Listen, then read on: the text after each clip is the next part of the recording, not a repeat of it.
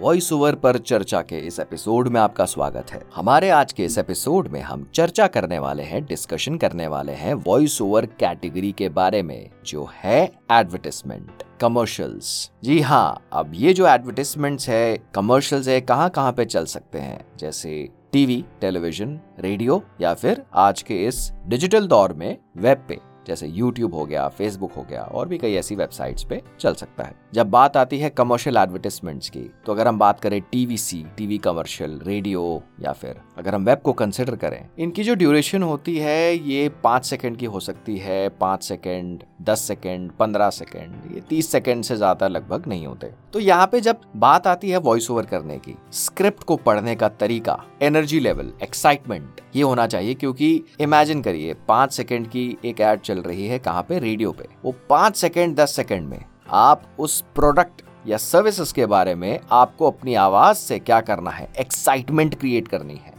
Interest जगाना है, जो भी उस एड को सुन रहा है या देख रहा है टीवी पे तो यहाँ पे एक्साइटमेंट लेवल एनर्जी लेवल पढ़ने का तरीका टोन एक्सप्रेशन बहुत सारी चीज़ें हैं जो मैटर करती है। आपने यूट्यूब पे भी देखा होगा, जैसे कोई आप वीडियो देखते हैं, उससे पहले एक एड आता है, काफ़ी बार ऐसा होता है, पाँच सेकंड छह सेकंड का एड होता है, और उसमें भी कोई वॉइस ओवर होता है किसी का। तो ये सब किसकी कैटेगरी में आता है? एडवर्टिजमेंट्स की कमर्शियल्स की। तो चाहे टीवी पे हो रेडियो पे हो, या फिर वेब पे हो। वेब इन शॉर्ट यूट्यूब हो गया, और सोशल मीडिया। इस एपिसोड की डिस्क्रिप्शन में कुछ रिसोर्सेस शेयर करे गए हैं। कमर्शियल एडवर्टिजमेंट्स की स्क्रिप्ट को कैसे पढ़ा जाता है और कई ऐसे सैंपल्स तो आप इन्हें रेफर कर सकते हैं। हम जल्द आएँगे अपने एक नए एपिसोड के साथ।